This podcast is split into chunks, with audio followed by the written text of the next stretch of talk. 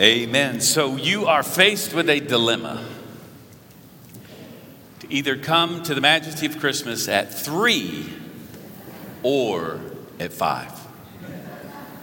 That's your great dilemma today. Now, normally a dilemma is choosing between two opposing, equally undesirable choices. Those are two really good choices, by the way. And I do hope that you'll be here today. It's going to be an amazing time, and there's still time. This is why we do this to invite friends to come and join you. Just call someone, text someone, tell them you'll come by and pick them up, take them out to dinner afterwards. This is a great opportunity that may come, you know, every so often where people are more apt to come to Christmas on a, on a day like this. So we're glad that you're here today. And we welcome everybody, all of you who are guests. We're worshiping the Lord. I've been all over our campus this morning, and it is amazing what God is doing in our church in these days. And all of you guests, we're glad that you're here. I hope I get to meet you today before you go. And everyone online, we welcome you. You can go ahead and turn to the book of Matthew. We're going to dive in back into the story. I'm going to set it up. We'll be in the first chapter, by the way. But uh, Sydney Harris, he was a columnist and an author back in the mid late 1900s. Um, that was a long time ago, by the way. Um, and he wrote a book called The Authentic Person. Uh, the subtitle of the book was Dealing with Dilemma. Today we're going to talk about facing dilemmas. Uh, he said, formerly, think about this, it's like 50, 60 years ago when he actually wrote this. Um, he said, formerly, back in the day, we had a real profound sense of identity because of permanence and continuity. He says, now we live, and how about this, even more so today, we live now in, in, a, in a constant state of change. So he says, here's the dilemma. The dilemma is, our dilemma is that we hate change, he writes, and love it at the same time. We really, what we really want is for things to remain the same but get better. Isn't that right? Really, we all want that. This is the dilemma that we live in. But have you ever heard, you've heard the phrase perhaps, um, you're caught in a horned dilemma. Do you know this phrase? Um, it actually goes back to a 16th century, I did my research, um, idiom that's from the Latin, which means horned argument. The idea is that you're caught between two horns, like of a bull, and you're trying to avoid one horn and then you're impaled by the other. You're caught in a dilemma. There's no good choice either way. Have you ever faced that in your life? I can tell you if you, we all have. We may not call them that. They're, they're called paradoxes in the kingdom of God. We live in those tensions. But what I've learned, um, gosh, not only through the past few years, how about that? In terms of leadership, there's oftentimes you're making decisions and you go into them knowing this is not going to go well. Either way, we go here. This is going to be challenging, but we don't have another option. Many of you know the story of Joseph that we find in Matthew 1. He is faced with a dilemma.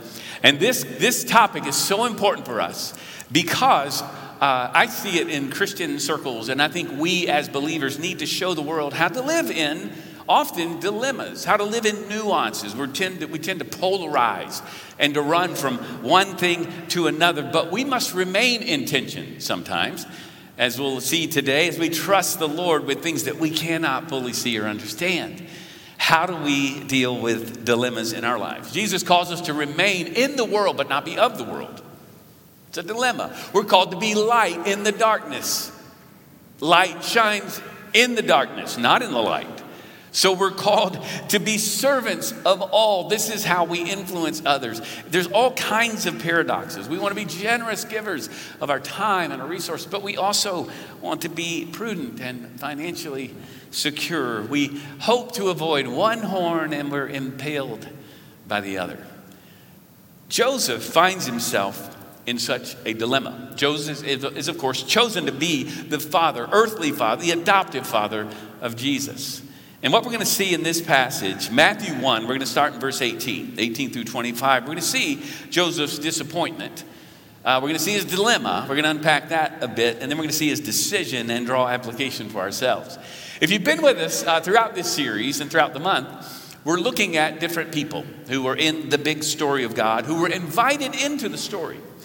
And, and that's really where all of this runs. Each of us have been invited into a story where we actually find ourselves instead of losing ourselves in our own story.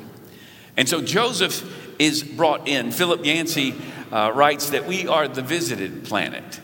We're the ones to whom God has come. And last week we looked at Mary, who grew up in this close knit Jewish community, and how her life was completely disrupted, how she tra- uh, traded her worries for worship.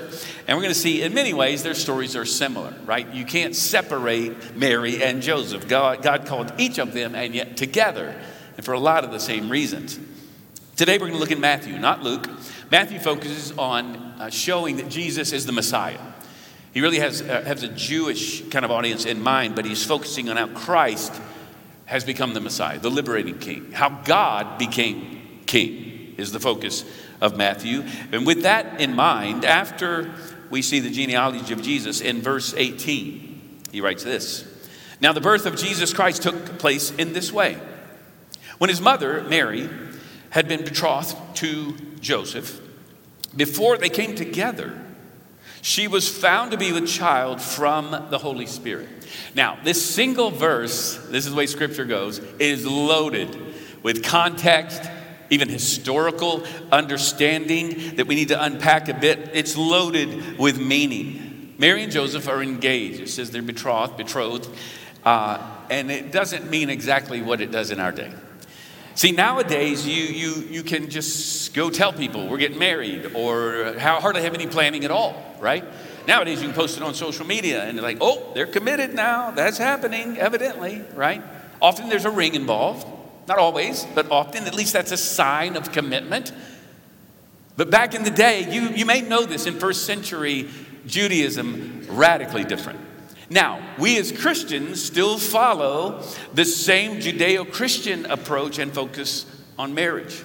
You may know, let me just offer this parenthetically, that here in our church, we take marriage very seriously. We take singleness very seriously because we're all called to holiness, to be like Jesus. Every one of us, married or not. But when it comes to marriage, we want people to prepare for marriage. So we have a nearly wed ministry. You may know this, it's been going on for decades now. It is incredible. Always be on the lookout, sharing with others that we are here to prepare you, young couples, for marriage in our nearly wed program, which is incredible. We also have a newlywed class to help them as they get their feet on the ground, their first year of marriage. And I say all of this because a betrothal in the first century was taken very seriously and just as we are taking it seriously in our day, because not everyone does. I'll always stand in a wedding before the couple and before everyone there and say, This couple has prepared not just for this beautiful wedding, they've prepared for marriage. And here's what they have done to do so. Many people are spending more time focused on the venue and the wedding than they are intensive focus on the marriage.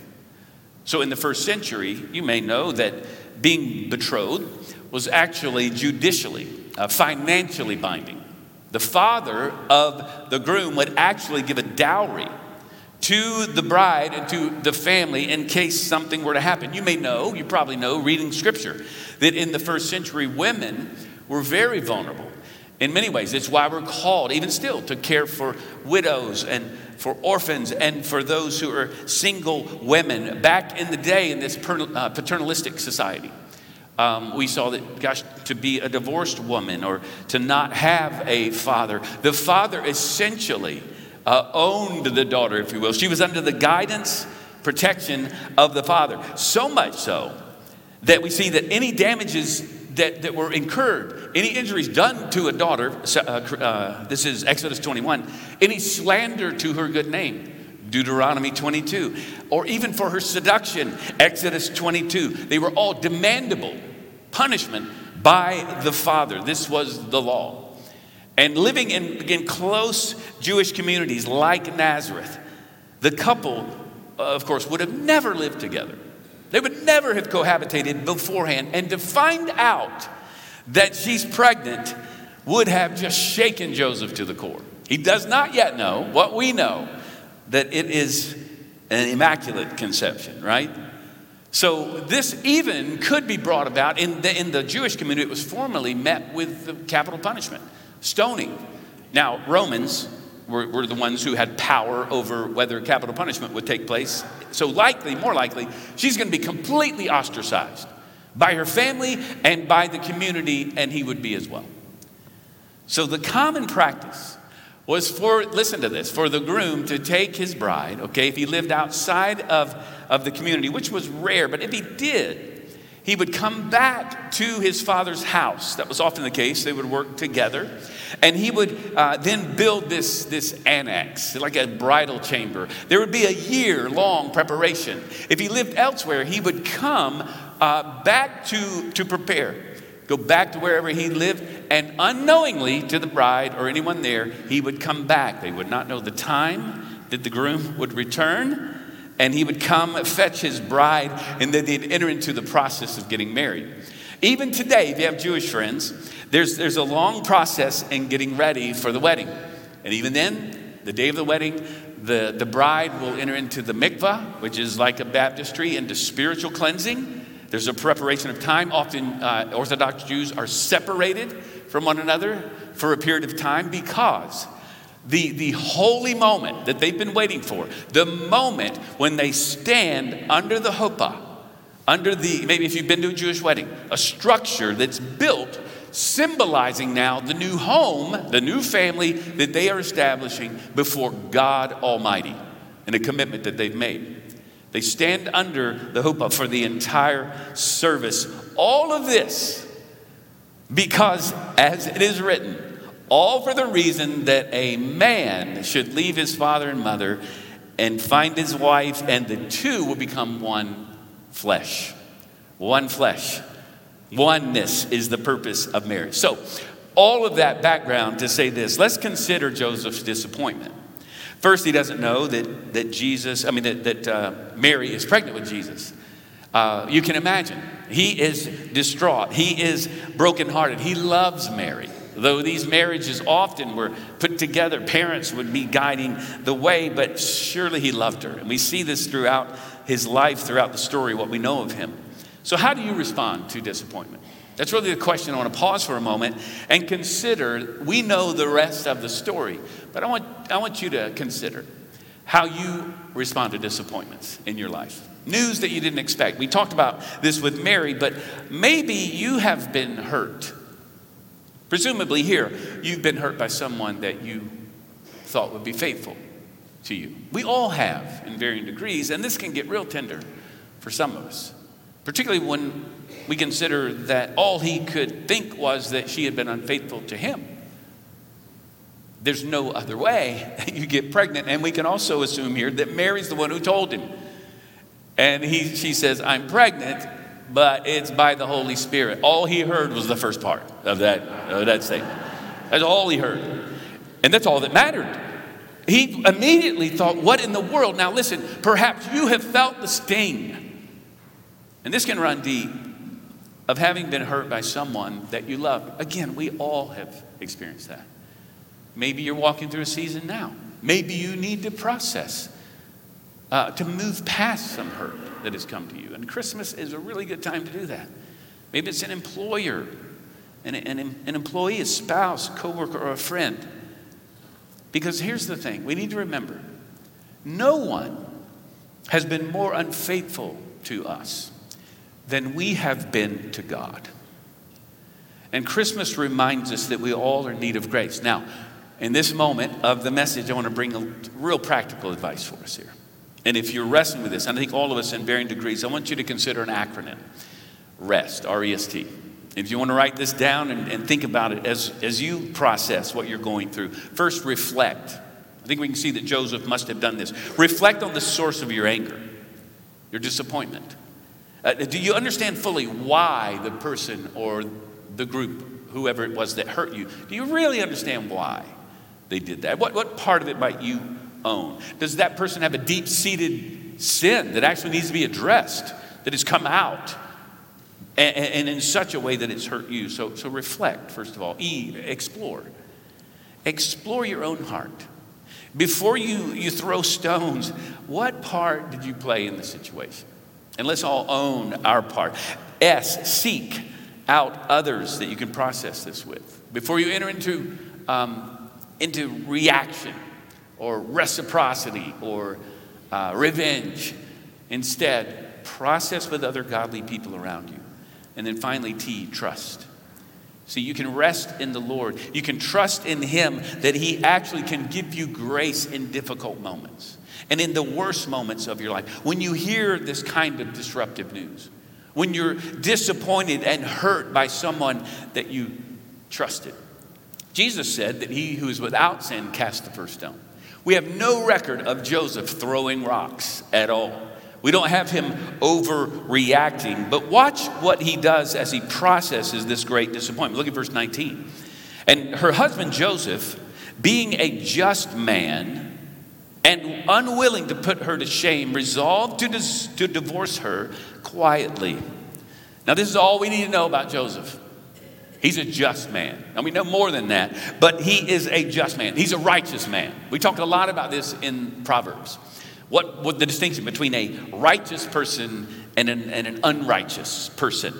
So there's a, there's a nuance here. Some of you may know that, that justice or being just and righteous are almost interchangeable words throughout the scriptures. The difference here is that righteousness is really, I, I could argue, is a personal trait. You want to do the right thing before God Almighty, not what others might tell you, but you're going to obey Him. That's a righteous person. One who is just is seeking to bring righteousness into relationships and into society. That's why we talk about uh, seeking justice, Micah 6 8, uh, for others around us and in society. We see this in two passages where the, the righteous person is described Psalm 1 and Jeremiah 17. We see it in other places, but these two passages are almost identical. In Jeremiah 17 8, it describes the righteous person. Consider yourself, consider Joseph. He is like a tree planted by water that sends out its roots by the stream and does not fear when heat comes, for its leaves remain green and is not anxious in the year of drought, for it does not cease to bear fruit. You see, Joseph's roots run deep, is what we know about him. It's not like the disappointment comes or a dilemma comes, and suddenly, what do I do? The righteous person is already on track to follow the Lord, whatever may come. So, as we consider his disappointment, let's look now at his dilemma.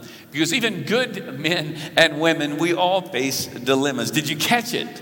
Did you catch the dilemma? He's either going to really do what the law required, he's either going to divorce her publicly and shame her, or do, do something, divorce her, if you will, end it privately and, and, and save, well, actually save himself when he goes public with her, and then save her by going privately. Neither are good options for him.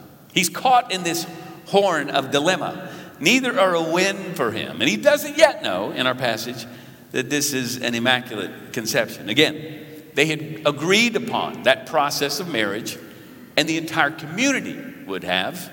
Now things are out of order. Now, let me chase a rabbit for just a moment to address a cultural misunderstanding that's being played out. You're seeing in the news, it's played out in all kinds of issues today.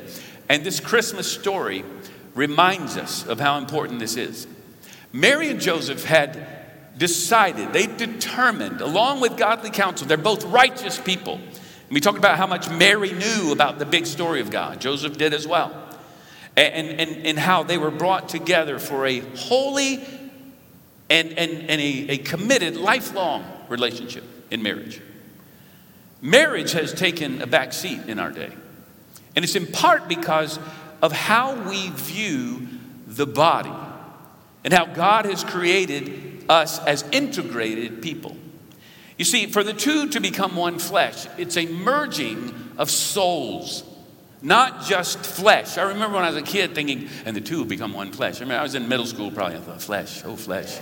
And I've seen pictures of Adam and Eve, and they were kind of fig leaf covered up in cartoons or my Bible in children's Bible. I thought, oh, flesh. Oh, yeah, they're, they're, become, they're flesh. That's the, that's the sex part. That's, I get that. That's, but, but I've come to understand through the years, and no, no, no, it's much more than that. But what's happened in our culture today there's a common belief, and it's just a new Gnosticism. Watch this. This is not new. A dualistic, polarized understanding of the body and the soul as being separated. God has created us in His image. We are integrated, body and soul. And what we see is the Christian vision of the body is the highest view of the body that you're going to find anywhere. And what we're seeing is this emerging Gnosticism, which was a heresy in the first century.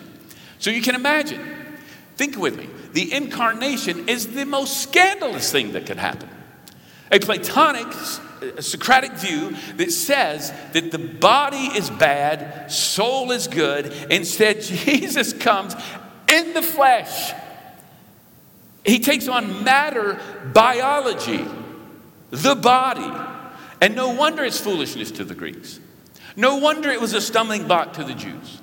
You see, many people today say, I can do whatever I want to with my body because my mind and my body are separated. And in this battle of the mind and the body, now in that war, and it can be a war, the mind wins out. So now we're talking about personhood theory up against, right, the science of biological sex. Now, this is really complicated for me just to focus in here for just a moment, but it's what's behind uh, hookup culture. That whatever I do with my body, I can just remove my mind, try to just remove that and have a moment of pleasure. Um, uh, and what we do is we disengender our bodies and we de- dehumanize ourselves. When we take what God has created and we say we're going to go our own way. Uh, one writer put it this way I'm just a three pound brain guiding a meat skeleton.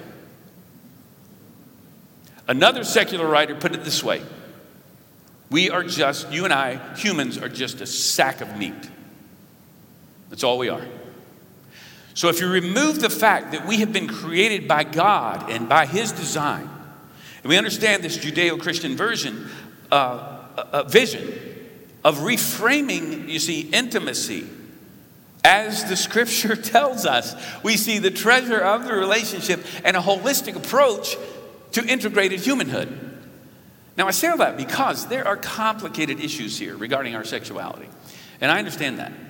But I'm speaking to all of us, single or married, that we can glorify God with our bodies. And it might mean for some of us that it means total abstinence in regard to sex for a lifetime. And we will, will show the world that God is enough and that we can glorify Him with our bodies. So I wanted you to just to see how radically different a secular vision of the body and a Christian vision of the body, radically different. We can learn much from the first century, and I think that we do seek to God, be guided and, and, and flourish in our sexuality, in our church, in our marriages, and in our singleness. But you can see the goal of every Jew was to stand under the huppah, having waited until the moment where they could say yes to God and commit to Him. This is where Mary and Joseph were. Now, for all of us, and we're all sexual sinners, by the way, for all of us who are, are, are impure, you see, sexual purity is not a destination. We tell this to our students. Yes, you know, that's a goal. I mean, let's go.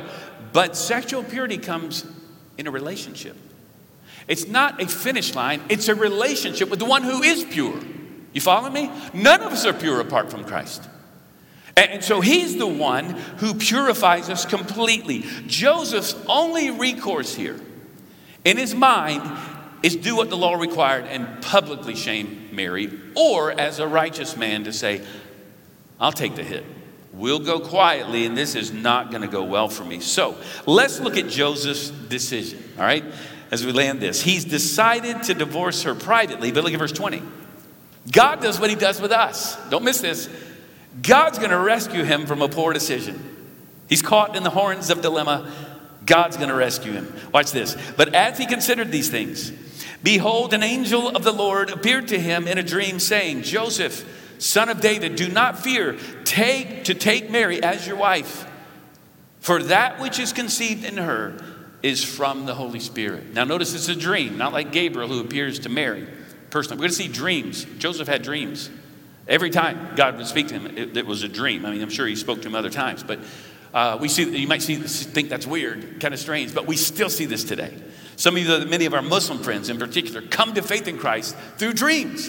Abraham Sarkar, who's a member of our church, comes to Christ many times. For the first time, they hear of Jesus in a dream, and then they seek him out. But look at what happens here Joseph is called son of David.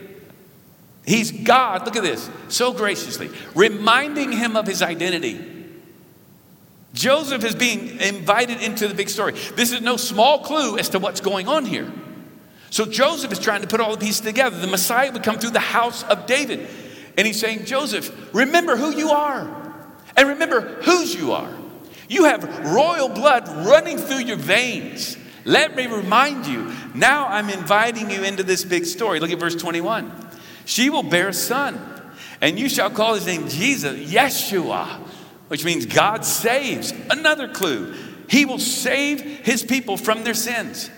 All this took place to fulfill what the Lord has spoken by the prophet. This is Isaiah 7, verse 14, literally quoting Behold, the virgin shall conceive and bear a son, and they shall call his name Emmanuel, which means God is with us. And here the dawn rises on the righteous, and the light comes on for Joseph, and he realized what God is doing. And it's what he's doing for all of us. Listen. He's inviting you into the big story. He's inviting each of us away from this little story that we're t- we tend to run to our little temporal stories, weak, feeble stories, into the big story of redemption and to find our place in what he's doing in and through us, which can be as simple as reaching out to others and loving people like Jesus, inviting someone to church. Joseph decides he's all in. He's a just man. And he, in his love for, for uh, Mary, allows his mercy to triumph over justice. And he figures out a way as the Lord speaks into his life. We can do the same.